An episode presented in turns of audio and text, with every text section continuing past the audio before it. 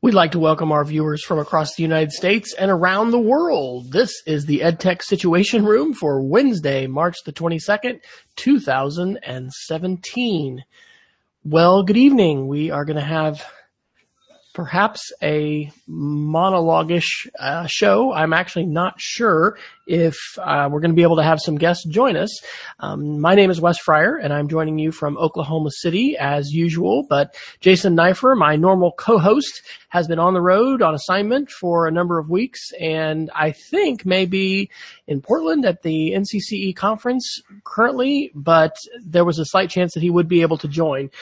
we had arranged for Jen Carey to to be able to join tonight as a guest, but she had has uh, an emergency situation that has come up, and so we are giving her a rain check to be able to uh, join us a little bit later. So it may be that uh, I will not be not be joined, but uh, we've got a, um, some other folks that, that join us from time to time, um, and uh, we'll we'll just see. I've I've uh, sent some other some other invitations, and it may be that Jason uh, and maybe even Eric Langhorst will be able to join in uh, a little bit later. But I think I'm going to go ahead and do the show because uh, it's been two weeks since we've done a show. There's a lot of articles, uh, a lot to talk about, and certainly it's a lot more interesting, I am sure, as a uh, person watching the show to be able to. Um, hear more than one perspective on these kinds of things, but uh, I'm going to attempt here to uh, get the the pop out chat to come up, and one of the benefits of being able to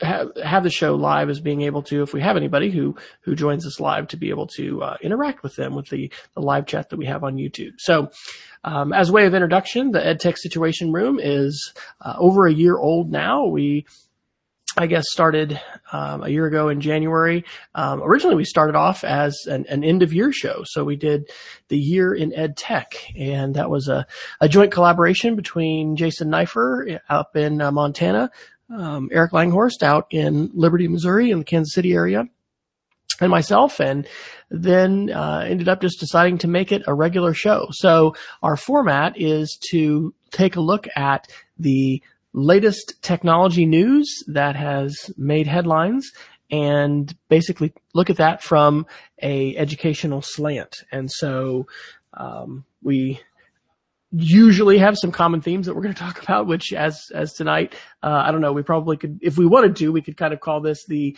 the security and surveillance show. Uh, but we're going to talk about some other things in addition to that as well. Um, so I think I will actually start off. I'm gonna. I'll tell a little bit. Um, I'll start off with an with an, an Apple Insider story. So this, uh, and by the way, if you would like to access the show notes for tonight's show and all of our shows. You can find those at edtechsr.com slash links.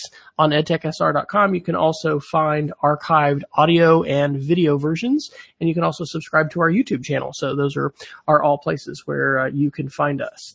So I'm going to start off tonight with a Apple Insider article. Amazon adds send to Kindle to Kindle for iOS CarPlay support to Amazon Music. And this was Apple Insider on March the 12th. Um, so this is pretty pretty exciting for Kindle users. Um, today, I actually had an opportunity, thanks to Miguel Guhlin, who was our guest here on the EdTech Situation Room two weeks ago, to jump into a Lunch and Learn webinar that TCEA hosts um, once a week, and the topic was um, good educational blogs and podcasts to follow, as well as tools to use to, you know, find good ideas. And so I was talking about Flipboard and Pocket, which is a wonderful app, as well as Nuzzle, which has become a little less of, of a useful tool for me. Um, but I actually demonstrated this because one of these, one of the ideas we talked about in the webinar was that, you know, you don't always have time to process articles as you find them. And so it's very helpful to uh, have a place that you can, be, you know, basically put those just like you would, you know, in an inbox or, or, you know, put them in a file folder so you can open that up later and go to it. And the app and website Pocket is really great for that. But Amazon has now uh, enabled users to send articles to Kindle. Now, in the demo that I did today, which is my my first time I was doing a, a live demo from Flipboard, it actually just saved the link from Flipboard. It didn't save the whole article. So it looks to me, based on that, that, that you have to be in a web browser like Safari if you're on, uh, say, an iPad. but then you can click the share square and you add save to Kindle or send to Kindle, and then it will go into your Kindle library and appear. Now that kind of functionality was present previously in the Kindle app, but you had to use an email address and the articles that you sent weren't necessarily formatted well. And what this article from Apple Insider says is that um, once you send this to Kindle using their new feature, it actually formats the text so that it is reflowable and you can, you know, use your text tools to increase the text size or make it smaller or whatever you want to do. And, um, you know, basically just read it like you would a Kindle, a Kindle, uh, book or any, any other, uh, piece of content that you've uh, downloaded and purchased from Amazon to read on your Kindle or, or your Kindle app. So I think this is great news. Um, educationally, I think that all of us need to have what Jason would call an information trap. And so that means a place that we can, um, you know, put information that we're going to be able to find later and we're going to be able to, um, flexibly, you know, not just read it, but, um, you know, use it. And so, um, I'm going to try to retweet here my live stream. One of the mysteries, by the way, of EdTech SR has been, and it didn't happen tonight, but many weeks our our YouTube channel will auto tweet a link to the live stream and it appears in different languages and I haven't known why that's happened. So tonight it's in English and it all it all looks fine. But anyway, uh, check that out. That is a is a good new feature um, that has been added to the Kindle app and and actually just you know for in, for anybody who is uh, who is a Kindle user, whether you're you know using a, an actual Kindle. On a related note, I have received a couple tweets from the same person in the last week to two weeks, where the, where after I've shared a link to a book on Amazon their tweet has said, you know, don't promote Amazon, promote your local indie bookstore. And today I had actually sent a message uh, to them on Twitter to say, hey, is this a an if this then that auto response? I mean, it's only been two messages, so it's not that irritating. But um, you know, I personally love Amazon and their ebooks service. Uh, it's a tremendous service. Um, as an example of of how transformative it is, our family uh, this last week was on spring break, and so we went up to actually the high Sierras. We went uh, out to California on I-40, which is about a two-day trip, about 24 hours in the car, and uh, we were staying at a wonderful, wonderful family camp called Montecito Resort, and it is really just next to the uh, Sequoia National Park and Kings Canyon National Park. Anyway, our youngest daughter, who's a seventh grader, had been reading one of the books from the Twilight series and had the actual book, but had finished it and, you know, was in one of those moments where she was bummed that she didn't you know, we di- we didn't have an opportunity to go to another bookstore, and you know we're up you know in the mountains, we're not coming down for you know four four or five days. So anyway, they did have Wi-Fi. Um, interestingly, that was satellite. It was pretty pretty zippy. It's the fastest satellite internet I think I'd ever experienced. And she's able to download the next book in the in the series on Kindle and really enjoys it. So uh, I'm actually pretty thrilled for that because she had not been a real fan of reading on a, on a device, and uh, we've got an old Kindle. It's the generation before the Paperwhite, so it doesn't have the backlighting, uh, but it's still really cool. Um, we have it in a case that looks like a leather bound book, so it's kind of cool. It has a you know a feel of of being a real book there, but um, she was pretty excited about being able to um, actually take that to school and read a book that they were doing. So anyway, I think digital reading and the affordances, because uh, this is something that Rachel talked about. You know, she's been using the dictionary quite a bit um, in that book that they were reading for school, being able to just tap on the word. There's the definition. You know, words that she may have uh, skipped over or or not. You know, taken the time to look up. It's just so easy and quick to be able to find a definition that that that's been a game changer. So. Um, that is our first article. Now, normally, if we had another guest, and this, like I said, I I very well could be joined by by uh, another person here in uh, in the show, and if we do, that would be great. But normally we will we will uh, kind of both give, or sometimes we have we've had three of us here on the show, and we'll give our opinions about different articles, and then we'll we'll pass the baton to another article that somebody else would like to talk about.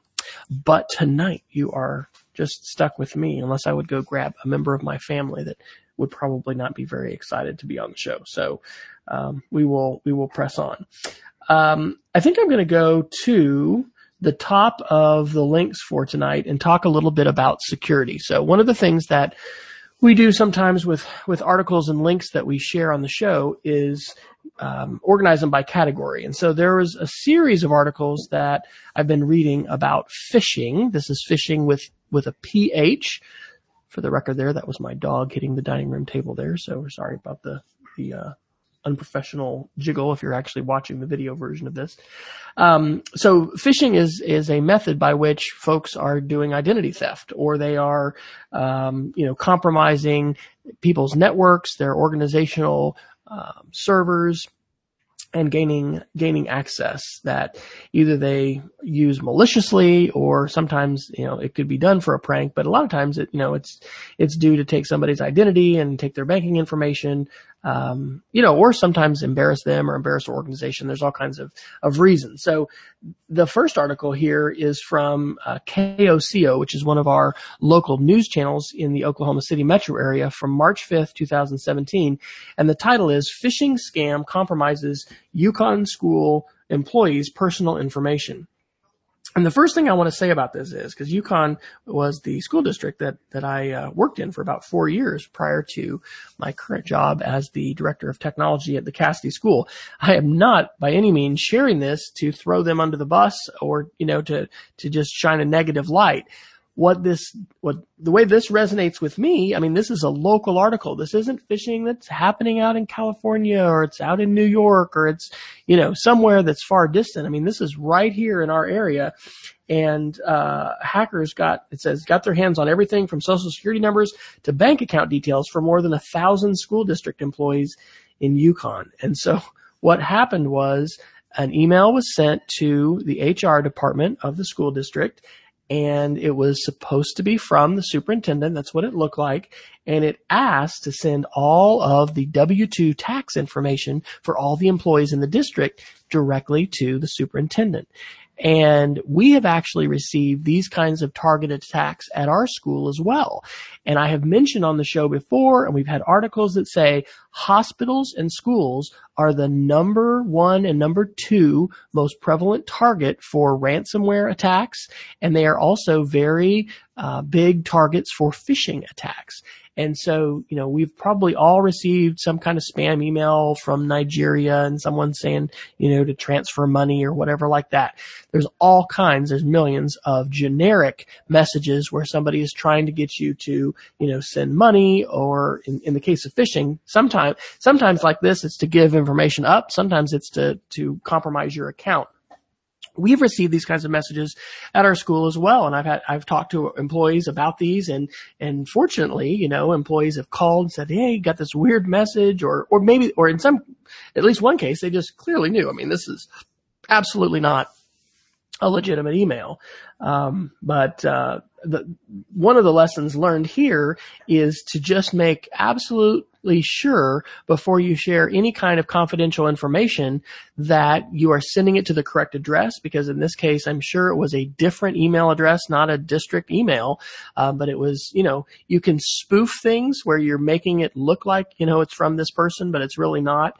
Um, and that's, in email, I mean, usually you can look right at the address and see, hey, am I sending it to, you know, our, our school email domain or not? Uh, links can sometimes be a little bit, you know, more tricky. Um, but that's really one of the worst school-based uh, phishing attack stories that I've heard, and it was local. So that actually prompted me to write a post, and I've put this in the show notes as well uh, a couple days ago. In fact, I think I wrote this on our when my wife was driving on our on our way back from California, and the post is called "You Need to Be Talking About Phishing and Ransomware." And so, as a result of many of the conversations we've had here on the EdTech Situation Room, um, and my role as a technology director, I am just much more aware of what a big risk uh, phishing and, and ransomware are. And so the point of that article that I wrote is to say these risks are real, just like this article about Yukon schools points out, and we need to talk about them. It's not just the job of the uh, technology department or the um, you know IT director or whoever has formal responsibility uh, for technology in your school district. It, it's everybody's responsibility. So I see that we have a live viewer, and I am glad that you're here. I don't know if that's Peggy or who that is, but we do have a live chat on the side of the YouTube channel. So if you want to say hello and let me know where you are checking in from. Um, we still have a faint possibility that Jason Neiffer may be able to join us. Um, and uh, if not, I think my plan is to to go ahead and uh, and persist. I will, for the record, say I had I reached out to um, some other folks who have been on the show before just to to see, and, and even some somewhat some that haven't. Um, but uh, you know, it's sometimes it's challenging to uh, to do to do a last last minute uh, web show. So. Um, I think I'm going to go ahead and continue in the security strain, and we'll just kind of kind of touch on all these articles. and Then we'll go on to another section. Um, this article is also about phishing. This comes from Kim Komando on March the 16th, 2017, and the title is "Even tech-savvy Gmail users are getting fooled by this phishing scam." And so I will share a shout out to my mother, Angie Fryer of Manhattan, Kansas, who uh, sent me this article, as mom sometimes does. She is a really big fan of Kim Komando. And for those of you that may be educators and, and focused on educational technology, Kim is a mainstream media tech guru, but she has a nationally syndicated radio show in the United States. I'm not sure if it's syndicated internationally outside, but, uh, there's all kinds of really good information that she shares about technology. And in this case, the phishing scam is really, really tricky. Um, what the folks have done, the, the coders have done in this case, um, the malicious black hat coders, because that's a good distinction to make. Hacking is not necessarily a bad thing if you're, you know, working to, to make something work that didn't work or putting things together.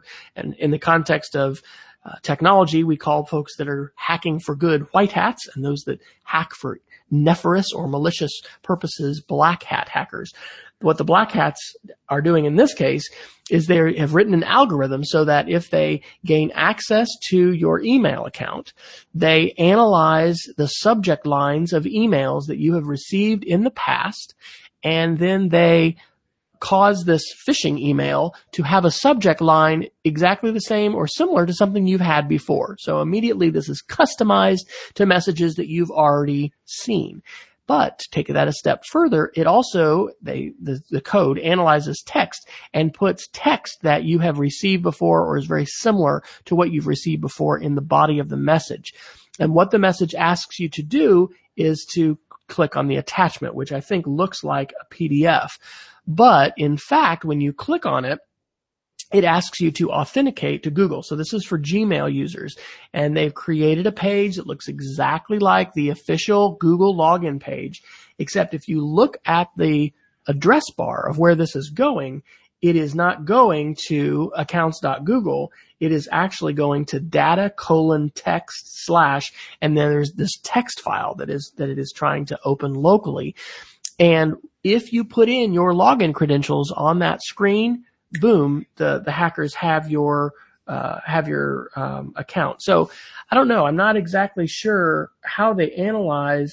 Well, I guess what it must do is it must analyze for uh, for other compromised accounts. This is Wes's guess. They're doing this to get access to your account, so they don't have your account emails to analyze. So it must be looking at an account of somebody else who's been compromised and you're in their address book. And so it's looking at those emails because it's definitely a phishing scam that is, is customized to previous messages. So I think that may be how it spreads, that it's something that, that other people, that people who are compromised, you know, it ends up sending from their inbox. And I'm sure that you've received messages like this from people that say, please ignore that email. You just get a message because it, you know, at one time, that was one of the things that spammers would do a lot is just blast out messages to, you know, an entire contact list, um, or, or address book once they would gain access to somebody's account. So, um, the the third article here in the security series tonight is a article that says ransom attack locks Democratic Senate, state senators out of their computers, and this was actually on the Huffington Post on March the eighth, two thousand seventeen, and I think this was in Pennsylvania. Yeah, Pennsylvania lawmakers, and um, this ransomware attack um, you know, caused all, all of them to lose access to their, to their email and to not, not be able to access their computer systems at all. Uh, a few weeks ago, I had shared an article about, or perhaps Jason had shared it. We talked about it that a hotel in Austria had been hacked. And that article actually was not exact, was not fully accurate. Um, the hotel got hacked and this had been the third time actually that this particular four star hotel was hacked and they did have to pay or they chose to pay the ransomware um, uh, amount that the hackers were requiring in Bitcoin. Um, but the article had actually said everyone got locked in their rooms, and that was not what happened.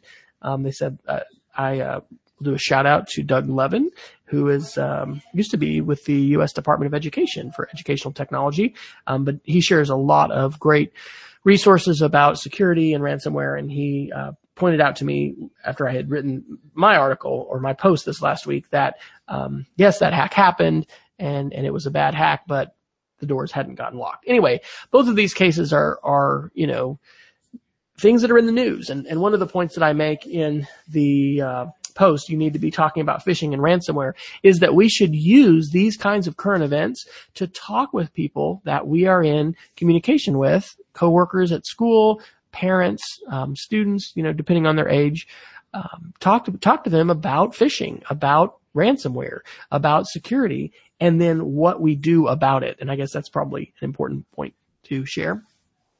You know, in that article, I reference a December post that I wrote called, I think, give your give your family the gift of digital security, but there's like 11 specific things that we can do to try and you know, make our accounts more secure and also just be more proactive and savvy when it comes to uh, to security. And so, um, two of the most important things are to use a password manager that allows us to use very long, random uh, passwords, different passwords on each website that we use. And really, it's only been in the last year that I have been doing that faithfully. But I felt as a technology director, there's no way I can be giving, you know, this kind of advice if I'm not walking that walk as well. And then the other thing is to turn on two-step verification on your accounts, uh, which means that for instance, when I was in the mountains of California this, this last week, um, I had access to Wi-Fi, but I didn't have access to um, to cell phone service where we were. Uh, and that was actually beneficial in, in one respect. But when I needed to log into one of my accounts that I hadn't set up a backup method for two step, I only had SMS messaging. I actually couldn't get into that account. I had to wait till we had come down from the mountains in order to, to get into that account. So setting up two step is good. Um, but I, I, definitely think it's a good idea to, to set up uh, backup methods, which can be email or, um, Google has a, has an app that's that's used called Google Authenticator that's a backup to SMS, and so both of those are are good. So the last security article that I will share is from WebRoot on February 23rd, 2017. And full disclosure, WebRoot is a company that creates anti-malware, you know, anti-hacking software. Um, the name of the article is Why Relying on Antivirus Signatures is Simply Not Enough Anymore. And the analysis is really good here. You know, we've had in the world of Windows based computing, which I work in and, and support, but personally, um, whenever I can, you know, especially for our family, but you know, I'm fortunate also in a school environment to be able to work really heavily with Macintosh, Apple computers, as well as Chromebooks now. Um, we've had a lot of we've had antivirus, right? Antivirus software does not exist on a Chromebook at this point, uh, and probably won't. Uh, because Google is making that secure through their own operating system and, and through the browser. But, you know, the day is over when Apple or Macintosh users, you know, don't need to worry about um, malware and, and phishing and these kinds of security issues. But what WebRoot is saying is the way antivirus software has worked for years, which is using signatures to identify a, a problem and then verifying that and then pushing that out notifying everybody. um, it's that's no longer viable because of the explosion of malware and these malicious programs. And so instead of um, using traditional antivirus, um, they're recommending, of course, themselves, they're recommending WebRoot software, which looks at what a program does and analyzes that. And actually, on that note, I think I might um, add this as a as another geek of the week. There is there are a couple programs that I have started to run here on my computer, and let's see, I'm looking up at my taskbar to see. One of them is oh, that's yeah, okay, that's my VPN. I've installed a couple couple new things here. Uh, one of them is called Little Snitch, and let's see if this is. Uh, what that does is it alerts me whenever there is a program that is trying to phone home. Uh, so if it is, you know, whenever there's an outgoing connection that's being requested by a program, it pops up and says, "Hey, such and such." And a lot of times they're really weirdly named things that it's not like Microsoft Word, uh, it's some different kind of utility program, you know, is requesting a connection to such and such. And so that happens for incoming connections and for outgoing connections. And it can actually be a little overwhelming because depending on what you have installed and set up on your computer, there, there's all kinds of programs that make connections from, you know, things that are built into your operating system, like for Mac users with iCloud and with iTunes, you know, um, Google Drive I've got installed. And so there's a, there's a lot of things that, that it'll do to go out and talk to the servers and to authenticate and that kind of thing. But anyway, that's not an antivirus or anti-malware program but it definitely makes me much more aware of the kinds of connections that are happening in the background of my computer. And if something weird happens, because after you've been using it a while, you know, if you choose to authorize these connections, they don't pop up all the time. So if there's something new and something different, you get alerted to that. Um, and I'm just 90, 99% sure that's called Little Snitch. In fact, maybe I'll Google that really quick and I will add that to the show notes for tonight. Um, if you know of a, a, similar, you know, Windows program that does that, um, let me know. Yeah, this is called Little Snitch. It says it's a host-based application firewall for Mac OS 10. It can be used to monitor applications, preventing or permitting them to connect to attached networks through advanced rules. Um, there are firewalls that are built into our operating systems now. Windows has a firewall and Apple does as well, but those are a little bit more opaque, I guess, in terms of turning them on and all the things that are that are being blocked. And if you are a geek, um, then Little Snitch may be something that will appeal to you because it allows you to uh, have very granular control and awareness of what's going on on your computer. But in today's security environment, I think that's actually a really good thing. It's probably not a program that you know the majority of users are gonna are gonna want to have, and frankly, it can be kind of irritating when you're getting started with it. And there's all these things, you know, asking for permission uh, to connect. But it definitely uh, raises the awareness and um, is a different way of approaching security. So anyway, I'll come in that WebRoot article to you, and I will conclude the the security segment of tonight's show um, with that article. But uh, I hope that you are. I need to come up with a good tagline to end the show every time. I think I've been saying something like, you know, be secure and be savvy uh, Cheryl Oakes, who um, I think will be on the show next week with Alice Barr. They're both educators from Maine who have been down in Brazil, I think in Brasilia this week for a conference. Um, and we've had them on the show before, and they're some of my favorite podcasters from sort of the dawn of podcasting in the mid 2000s with their seedlings group, um, podcasting with Bob Sprankle for years and years. Um, uh, Cheryl would always say, you know, over and out. Um, so, you know, stay secure and be savvy. I don't know if that's gonna, if that's my, my conclusion or not, but it, it might not be the most exciting thing to talk about, but it is something that we need to, to visit, visit about, right? And it, you know, if we're not going to talk about it, who is going to be the person to talk about it? You know, you, you very well could be that person in your family who's sort of responsible for fixing the technology, right? Because every family has, you know, people they go to for that kind of thing. So helping our family members become more secure is, is important. So I think I will uh, actually go back down to the bottom of the notes for tonight and talk uh, about another Apple article. So this is from Mac Rumors on March 21st, which I think that's today, right? No, it was yesterday. Today's the 22nd. Uh, and this article says everything Apple announced today under three minutes. And so they've got a video, which I actually uh, watched yesterday that um, does this recap of announcements. But we have been mentioning on the show because we oftentimes talk about Google rumors and Apple rumors and other things like that. Uh, we thought that Apple was going to be doing an event, if not in March, they were going to do one in April, but what they ended up doing was just sort of having a PR release and uh, announcing a bunch of new things. And so this this is a big deal for schools, right? Uh, as far as I'm remembering, you know, to get new iPads for teachers, um, it's it's been more in the $500 range, and I have really been um, taking advantage of the opportunity to purchase some used iPads, some u- used iPad Air 2s and Air 1s.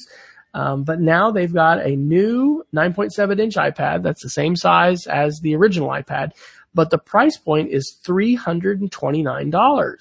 And so that is very exciting. It has an A9 chip and that actually replaces the iPad Air 2.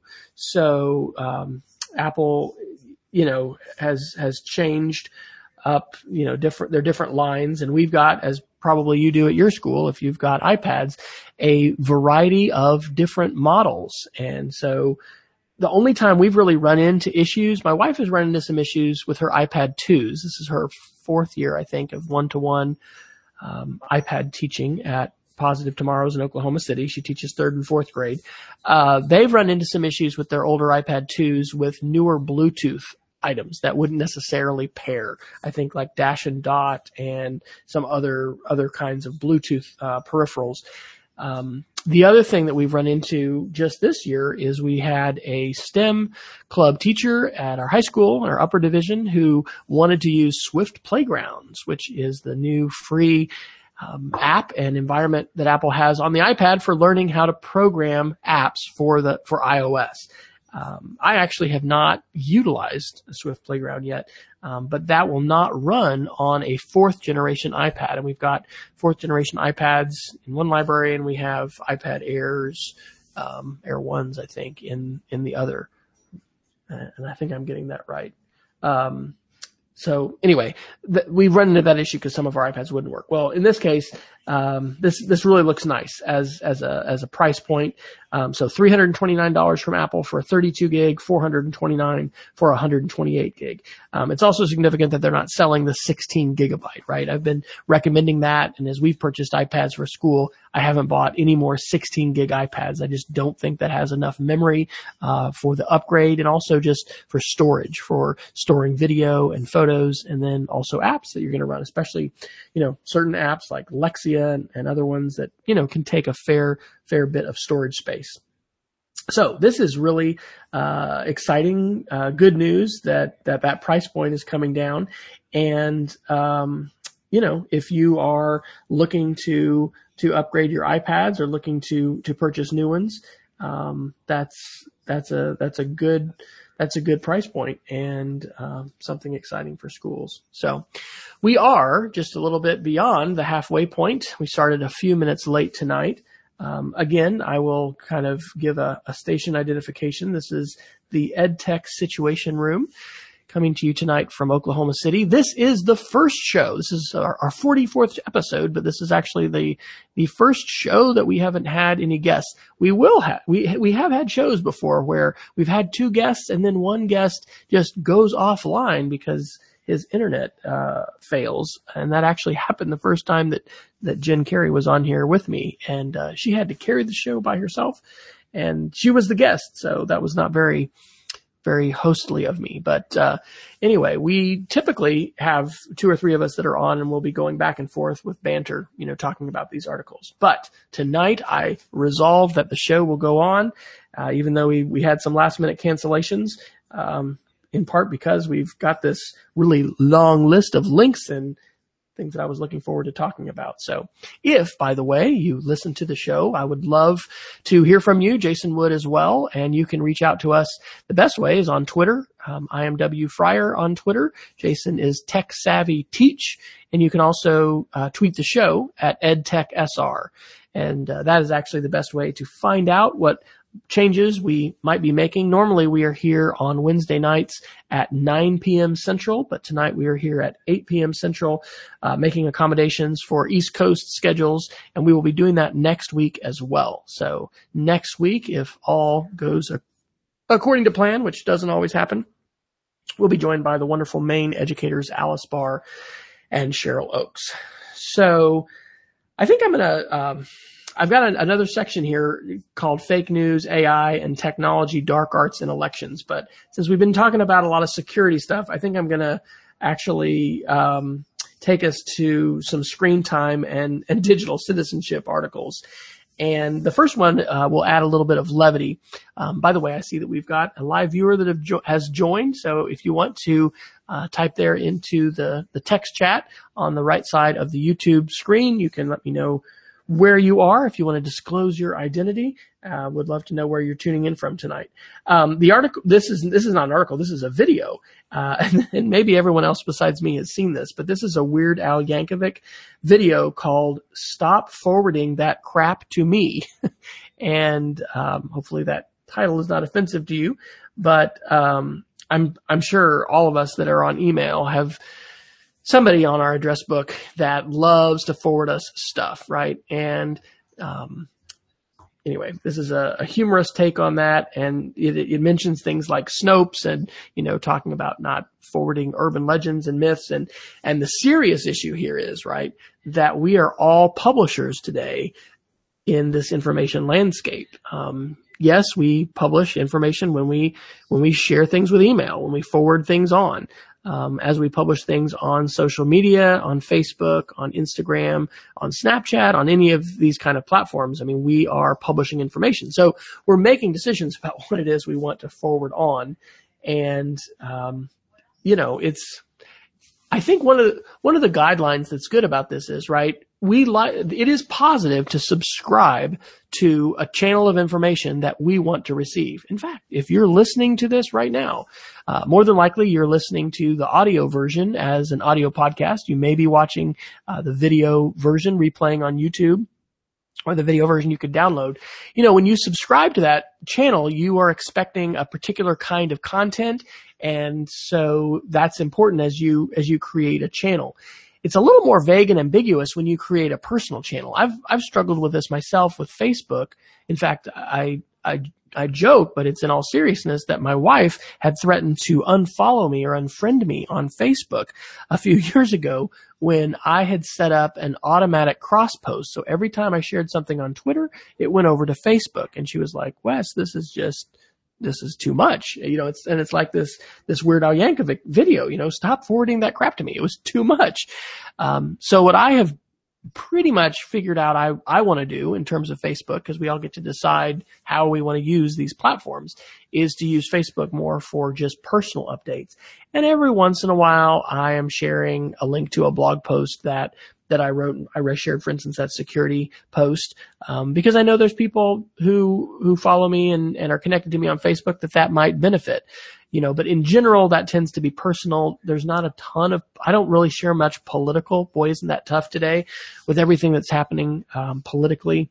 Um, I think I did share, uh, what a, what I thought was a pretty funny article the other day, um, that was political, but anyway, figuring out how we're going to, what we're going to share on what channels, right? And if you're creating a channel, you know, and it's, and it's your own personal channel, then I guess it's going to, you know, a lot of times be a reflection of just of you and your personality. But then there's other times where we create a focus channel and we're going to really let people know, hey, this, this channel, whether that's a Twitter channel, whether that's a blog that we set up, um, an Instagram feed or Instagram, you know, account, um, or we're going to, to set you know something something else up. It, th- this uh, this is going to be you know about writing and about you know um, book authorship, or or this is going to be about you know, going outside and, and the benefits of, of exercise and, and hiking in the outdoors or whatever, you know, those kind of different channels.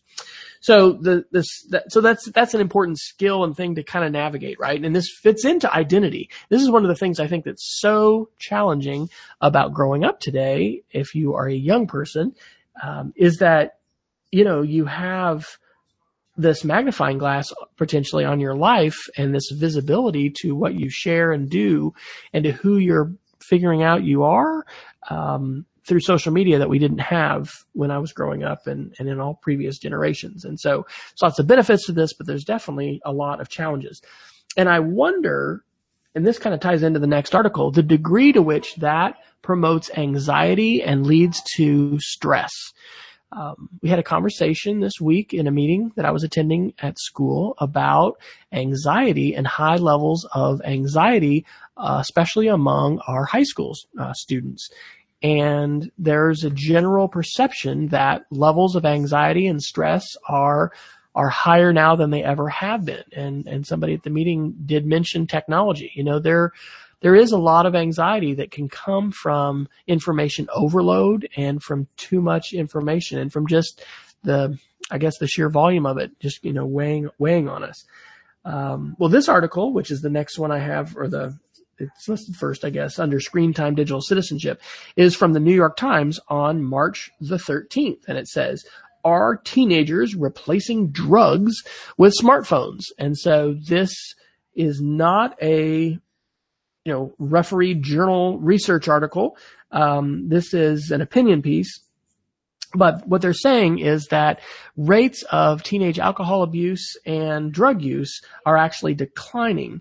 And this is coincident with the rise in the smartphone and social media. And so the authors are wondering because there are biological effects to, you know, having, um, you know your your screen on and receiving messages and and likes and being able to interact with people and and, and text messages all of that it's really powerful. Um, i think this may be the article where they mention you know silicon valley has been spending a couple decades trying to get us addicted to our phones or or more specifically addicted to the apps that they create. Um, one of the the most useful and provocative articles that I think has been shared on on this show was one that Jason mentioned a number of shows back um, that the same psychology used on slot machines in you know gambling casinos is used by app developers to try to encourage people to um, utilize their app and just keep on keep on coming back. So um, this article uh, from the New York Times is provocative. It doesn't doesn't say with with any certainty, uh, you know, if this is true, but it points out the correlation. Kind of like on a hot day, ice cream sales go up. Does that necessarily, you know, is that causal? Um, there's a lot of other factors there, but we do see these these uh, rates of smartphone use among teens and then decreasing drug and alcohol abuse. So I guess if that is the trade off, if that is happening, if if kids, you know, because it's harder to be bored today if you have a smartphone and, and you're connected to the internet and and your friend base, uh, perhaps that that's a good trade off. So yay, shout out to Selena, who is in Ada, Oklahoma. Thank you for telling me that you're here. And, uh, as I mentioned earlier in the show, this is very unusual. This is our 44th episode of the EdTech Situation Room and our first time to not have at least two of us here on the show. Uh, usually we've got two or three of us and we've had several different intervening things happen that have uh, that have come up. So if you want to take a look at the show notes, you can point your web browser over to edtechsr.com and click links or just go to edtechsr.com slash links. And um, so far tonight, and we've got oh probably about 15 more minutes. Um, we have gone through a couple uh, new articles about Apple and their announcements, and uh, the Amazon Kindle um, share to to iOS.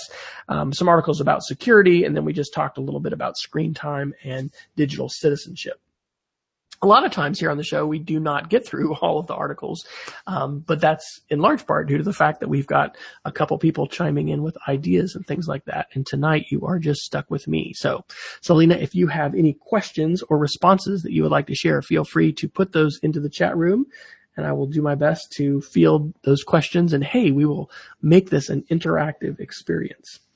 Um, what I'd like to take us to next, I guess, is the section that I titled Fake News, AI for Artificial Intelligence, and Technology Dark Arts in Elections. And I really will look forward to hopefully getting some feedback from Jason and possibly others um, about these articles. But when when we were on spring break last week, driving as we did, 24 hours out to California and 24 hours back, probably the most interesting articles that I read when I was not driving was were the were this series of articles. And so um, the first one I think I actually read was Jane Mayer's article in the New Yorker, and it's called "The Reclusive Hedge Fund Tycoon Behind the Trump Presidency." And let me say, this is not a political show, right? So I'm not just going to jump over the deep end uh, in in analyzing the Trump pres- presidency. The tack that we've talked about before on the show, and, and the reason this is so relevant, is because artificial intelligence is a huge trend that is impacting technology today. It is impacting society. And it's one of those really big things. Like we, we talked a few weeks ago on the show, how at one of the recent Google events, uh, Larry Page and Sundar Pichai, those are the two founders of Google. I think it was Larry Page who said, you know, this is the next big thing. You know, search is tremendous for Google, but artificial intelligence and, and, and part of the vision for this really is personal assistance. We're seeing the emergence of this now with Siri on, on the iPhone and course, iPads and now even on laptops.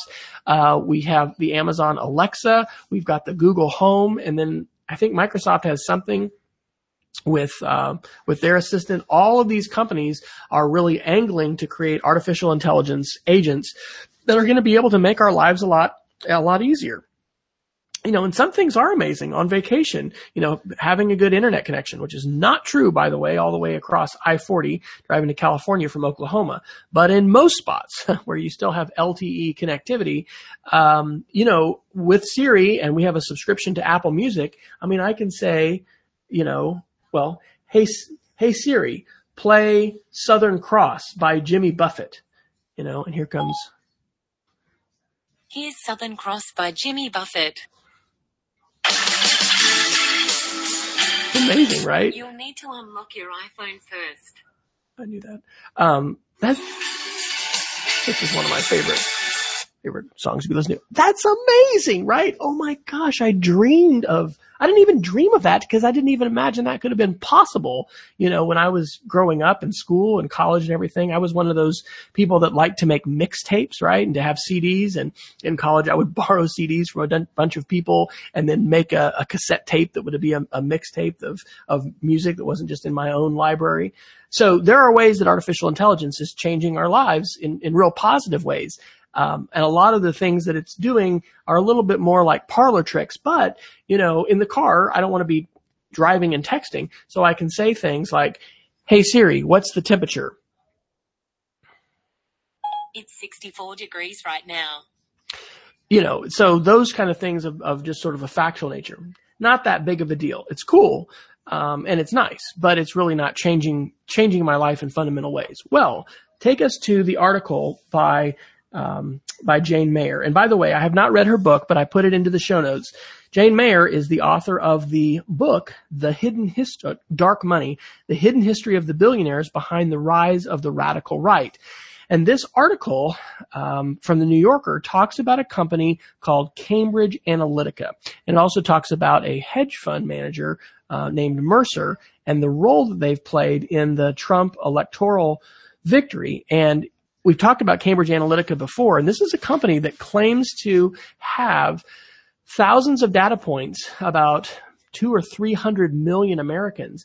And in this article, they say that there were, I think it says like 50,000 variants of some ads that were running during the campaign, specifically approaching an issue that they knew because of all the data points they have through Facebook and through social media and also through, you know, rewards programs that we sign up and we go to the drugstore or the grocery store and all kinds of things, you know, ways that they thought this issue will sway this particular voter. And so the Trump campaign invested millions of dollars in these really heated contests and where the Clinton administration or the Clinton administration, the Clinton campaign, Hillary Clinton campaign, um, was focused more on traditional poll numbers. Um, the Trump campaign went whole hog for the for this artificial intelligence approach, and this is a fascinating article. One of the researchers who developed um, these techniques uh, had actually been approached by some businesses to monetize this and was very concerned about how how this would be used. And one of the things in terms of democracy, let's take this to a school standpoint. If you're teaching social studies talking about the elections, the role of the FCC, the the uh, the Federal Communications Commission, in terms of of regulating political advertising, uh, is important, right? We have rules in the United States about uh, advertising. It's not a complete anything goes, but these kinds of, of ads, dark ads, unless you are paying for the ad or you are Facebook or you're receiving the ad, you don't see the ad because it's customized. It's not a billboard. You can just walk outside and see. And so there's another article that I uh, put in here by Berit Anderson. This is from February the 12th, 2017. Oh, and this is some scary stuff. It's called The Rise of the Weaponized AI Propaganda Machine. And you can't see the titles of all these books that are behind me, but I have read, you know, quite a bit of, uh, of Noam Chomsky and, uh, uh, Theodore Draper and all kinds of other folks, you know, writing about U.S. foreign policy and Iran Contra scandals and, you know, POW MIAs in Southeast Asia. I've read lots of, lots of stuff, right? Um, that that touch on issues of information warfare and psychological warfare. Uh, I went to the Air Force Academy. That's where I graduated college. We took different, you know, military strategy courses, uh, counterinsurgency, and and you know some things that we studied academically. And of course, we had other kinds of training that we did. There was uh, survival training, and we had POW training, other kinds of things some of this stuff that we have sort of might relegate out to CIA, military, thinking about the uses of propaganda uh, to conduct psychological operations against a population. This actually happened in the last election in the United States. And it is ongoing today with companies that are employing Cambridge Analytica and other companies that are using AI and all of this data um, to you know, further different kinds of ends, in these cases, political ends. So there is some really important room here for advocacy. We do not have laws in the United States today that, number one, let us know what these companies have about us specifically. What kind of data have you collected? Pardon me. And number two, we don't have the ability to say, you know, yes, you can use this data for, for this or, or, or, or not. An article I don't have, but I may still drop into the show notes after the show there is a proposal right now before Congress to allow internet service providers, ISPs, to sell our browsing history to companies, right? And uh, a lot of people don't realize this, but when you are on the internet, unless you are using a special browser like the Tor browser, T-O-R browser, um, to specifically mask who you are and your identity, your service provider who, who provides you internet either through a cable modem probably or through a DSL connection, they have a log Every single computer has its own MAC address, MAC, and that doesn't mean Apple computer, it means machine code. And so that MAC address is part of the packet of information that every time something is sent or received back and forth, you know, and it comes to your computer or goes from your computer, it has your MAC address. And so they've got these logs of everywhere you have ever been on the internet. Well, we've had privacy protections for those and we are at risk right now in the United States of having those sold to third parties who want to buy them and then of course market to us probably. I mean, but right. What are they going to do? You know, if that stuff is for sale, you don't know what, what, it, what they're going to do. And, and this is one of the things we've talked consistently on the show about is this idea of privacy. Um, I shared a TEDx talk up in Enid, Oklahoma in November last year called, uh, digital citizenship in the surveillance state. And we really need to address this misperception that, oh, I'm not a terrorist, I'm not a criminal, so who cares, you know, if the government tracks everything about me and knows everything about me. Because th- there's multiple reasons for that. Number one, um, we we all have a right to privacy. It's a human right, and there are conversations which we should be able to have in private that shouldn't just be all recorded. And since the Snowden revelations, and then we just had this Vault 7 release, I think we talked about it last week with Miguel, that was a WikiLeaks release. You know, we've got, um, I don't know if it was Vizio, different kinds of TVs that have uh, recorders, and the companies were actually able to surreptitiously, and, and hackers could turn this on and be able to record your conversations. Anyway, privacy matters. We, we need to defend our privacy rights. Um, and also, you know, we're not sure who is going to use this information and this data.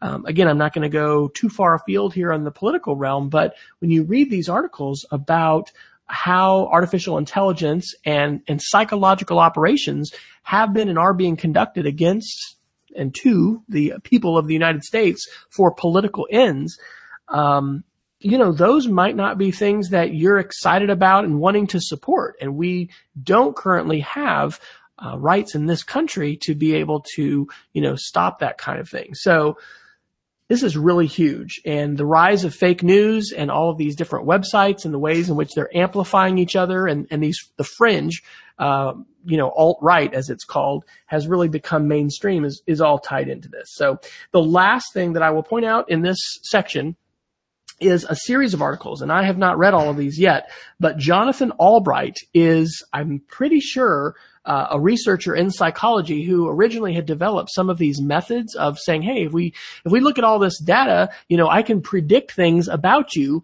and, and may know things about you that you know your your significant other, your spouse, um, you know, people in your family, they may not know about you, but I can predict these things with a lot of accuracy.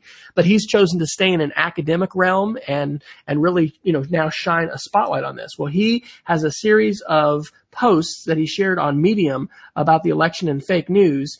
Um, and I've got a link to that. And so Jonathan Albright on Twitter has got a four character handle. It's D1GI, which is weird. I don't know what that means. Maybe somebody can, can explain that, but the, that is a, a series of articles and he subtitles it something like Mr. Robot meets House of Cards meets academic hackathon deep data journalism, IDK, all open data and tools used, left, right.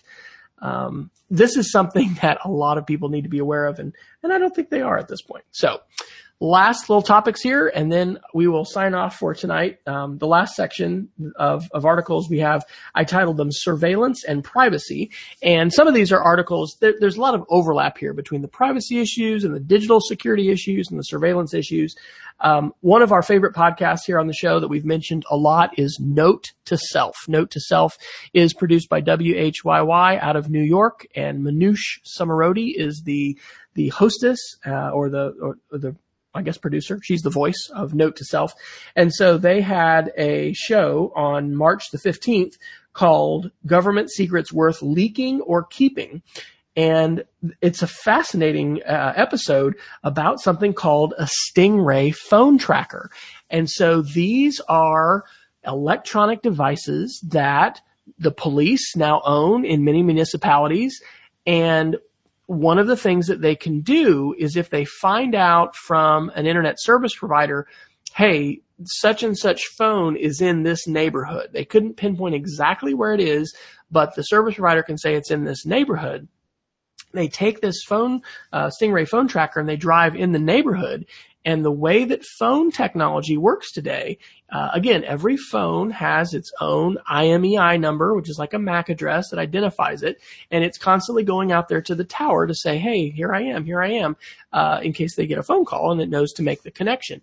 Well, these uh, Stingray phone trackers will actually send beams of electromagnetic radiation through the walls of your home, um, and your cell phone will think it is just responding to another cell phone tower.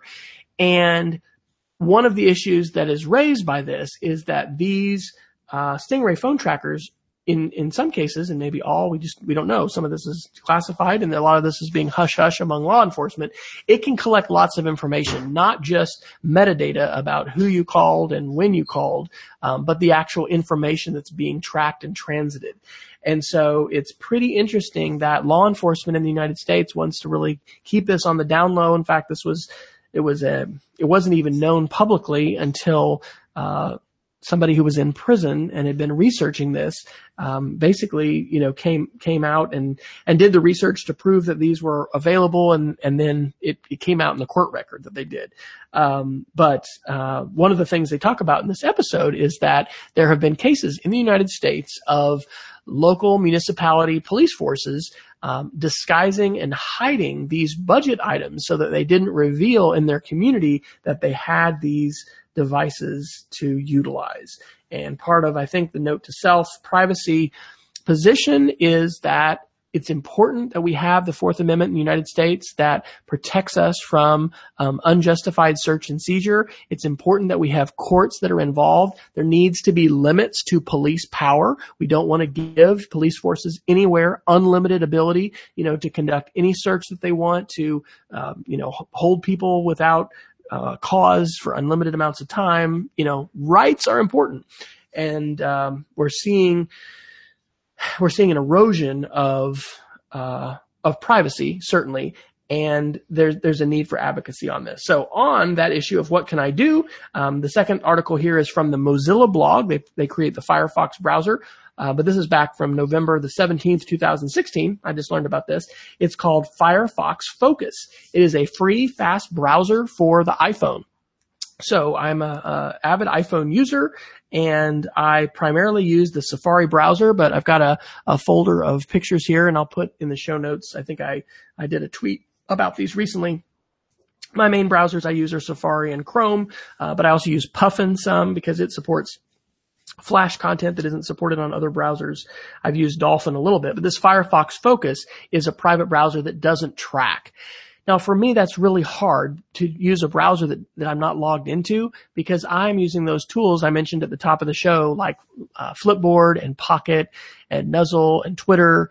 And so simply browsing the internet anonymously, that's not the way I, I, I, sort of roll online. I'm usually using my social networks and my connections to find articles and share articles and to save them and things like that. But uh, it, it's important, I think, for us to consider the value of not being tracked and, and being private. And so Firefox Focus allows you to do that the last article, unless Selena has a question. Selena, be awesome if you want to text in a question. It can be about anything technology related. I will do my best to answer. Um, this article is um, from Apple Insider on March the 14th, 2017, and it says that Apple and others back Google in opposing FBI warrant for overseas email. And this is a really big deal because the nature of the internet has been that you know information will will traverse um, routers or, and switches without identifying that information and it'll just it'll just freely pass uh, depend you know irrespective of what the the political boundary is and uh, laws with respect to housing that information are going to be respected for that particular country. And so when it comes to things like surveillance, um, you know, the Snowden revelations in 2013 um, revealed lots of troubling things, um, including the fact that AT&T had colluded with the United States government to put these massive, essentially suction hoses, you know, on the internet to try and, and just capture all the data that was coming and traversing these these central nodes where fiber optic cables come into the United States. Well, um, if law enforcement wants to get information you know, they have, and if they want somebody, that's an extradition request, right? When they ask to, to have somebody extradited from that country to face prosecution in, in another country. Uh, information requests are supposed to follow the rules of, of that country. Well, what this court case is dealing with is saying to Google, hey, you know, you have a US base and therefore, no matter where the data is stored, you know, if we ask you for it, you have to give it to us. It doesn't matter if it's in Ireland or it's in India or, or it's in New Zealand or wherever. And so this, this actually has a lot of important implications for the internet. Um, in order for the internet to be, I think, the wonderful sharing platform that it is, um, we need to have a global internet, you know, not a proprietary internet, not just a, a U.S. internet. And, um, a lot of the things that we've learned about in terms of surveillance and and things that the the National Security Agency and the CIA have done, um, you know, does not endear us to folks around the world uh, when it comes to you know internet sharing and privacy. And and it it, it challenges us right? It challenges us to think about these issues and to think about how you know we might want to be using secure tools and you know what does it mean if all of my conversations are being listened to and uh, documented and recorded by others? You know that might not be a big deal to me but on the other hand um, there's all kinds of different things happening with respect to immigration and national boundaries. And we mentioned on the show a couple weeks ago that when you're coming through customs, even back into the United States, you're not in the United States. You're kind of in a no man's land, uh, where they have all kinds of rights to, to do things to you, um, and to your information. And there's some important stuff to think about here. So, I'm going to wrap up the show as we always do with a geek of the week. Uh, my geek of the week is a website and service called Securi uh, S-E-C-U-R-I for WordPress security and hack fixes. And I will not go into tons of detail, but basically, uh, over the last month, I've been dealing with some significant hacks to some of my websites. And, um, the, f- uh, the first one I got resolved by uh, restoring a backup using my service provider's backup that they had for for my main my main blog. But in the case of another hack that happened, I literally had thousands and thousands and thousands of lines of what I think is called a MySQL injection hack on my WordPress site. And I had to pay $200 to Securi and they completely cleaned it up and uh, have also put in um, a, a, layer of security that called a firewall that's you know, further protecting my site. Uh, and so I just want to give them a shout out and a big uh, thank you. So, um, Selena, thank you so much for sharing a question. She says Mac Rumors article on customer accounts being held ransom. Heard uh, validation. I'm trying to uh, look and see if, where I put that one in there. Um, the yeah, I'm not. I, I did. I I haven't. Yeah, I think I did see that today. Um, well, heck, we'll do this really quick. So I'm going to go to the Mac Rumors website. I'm not. I don't think I've got that one in the show notes. Um, so I'm taking a look to see if I can find that really quick. Yeah, there we go. This was 11 hours. Hackers claim access to 300 million iCloud accounts. Say Apple refused to pay the $75,000 ransom. Um, I would say first of all, I think the Mac Rumors is a is a very legit site. I've never known of them to be a, a, fake news site or I mean they're definitely picking up on rumors, right? So if somebody says, you know, I think the new iPad's going to be 15 inches, you know, in size or something like that there's definitely rumors that they share that don't, you know, prove to be legit. Um, but this is actually referencing a motherboard article. It says a single hacker or group of hackers who have identified themselves as the Turkish crime family allegedly have access to at least 300 million, pardon me, iCloud accounts. But they are willing to delete the alleged cache of data if Apple pays a ransom by early next month, according to a report from Motherboard. So, um, I have not, pardon me, I'm gonna have to go in the show and get a drink of water. Um, I, I haven't heard anything else beyond that. I did I did actually see that headline today, and I'll drop that into the the show notes as well. Um, but maybe on that note, when it comes to security, um, it's very important for us to back up our information. Again, I will give a a, uh, personal plug to this December 2016 article about give your family the gift of digital security that has 11 different suggestions for what you should do. Um, having our data backed up, having it backed up regularly, using secure passwords, turning on two factor authentication authentication, um, and then encouraging others in our family to do the same. Um, and then I guess also, you know, knowing folks to go to when, when we have, when we have an issue and asking questions, right? Continuing to talk about this stuff. Um, so Selena says that their district was, was attacked recently. And it, if you could, if there's any links to, um, articles about that, Selena, that you could tweet to me, uh, either at EdTechSR or at W Fryer, I would love to check that out. Again, not because I want to throw anybody's school district under the bus, but because these issues are real, right? And we need to use the current events that are happening around us, not to just fan the flames of fear and, and help, you know, make people scared, but we do need to, in most cases, I would say today with, with regard to security, change our ways and change our behavior, right? Because the tendency of most people when it comes to passwords is to use a simple password and to use the same one everywhere. And there are many practices that we have that are not secure. Like we don't change our password very often, or we may not require, you know, everybody in our district to do that. We may not have even the option for two-step verification turned on. Um, and so we're just going to keep hearing more and more about those kinds of issues. So I think I have gone perhaps a little bit beyond 60 minutes.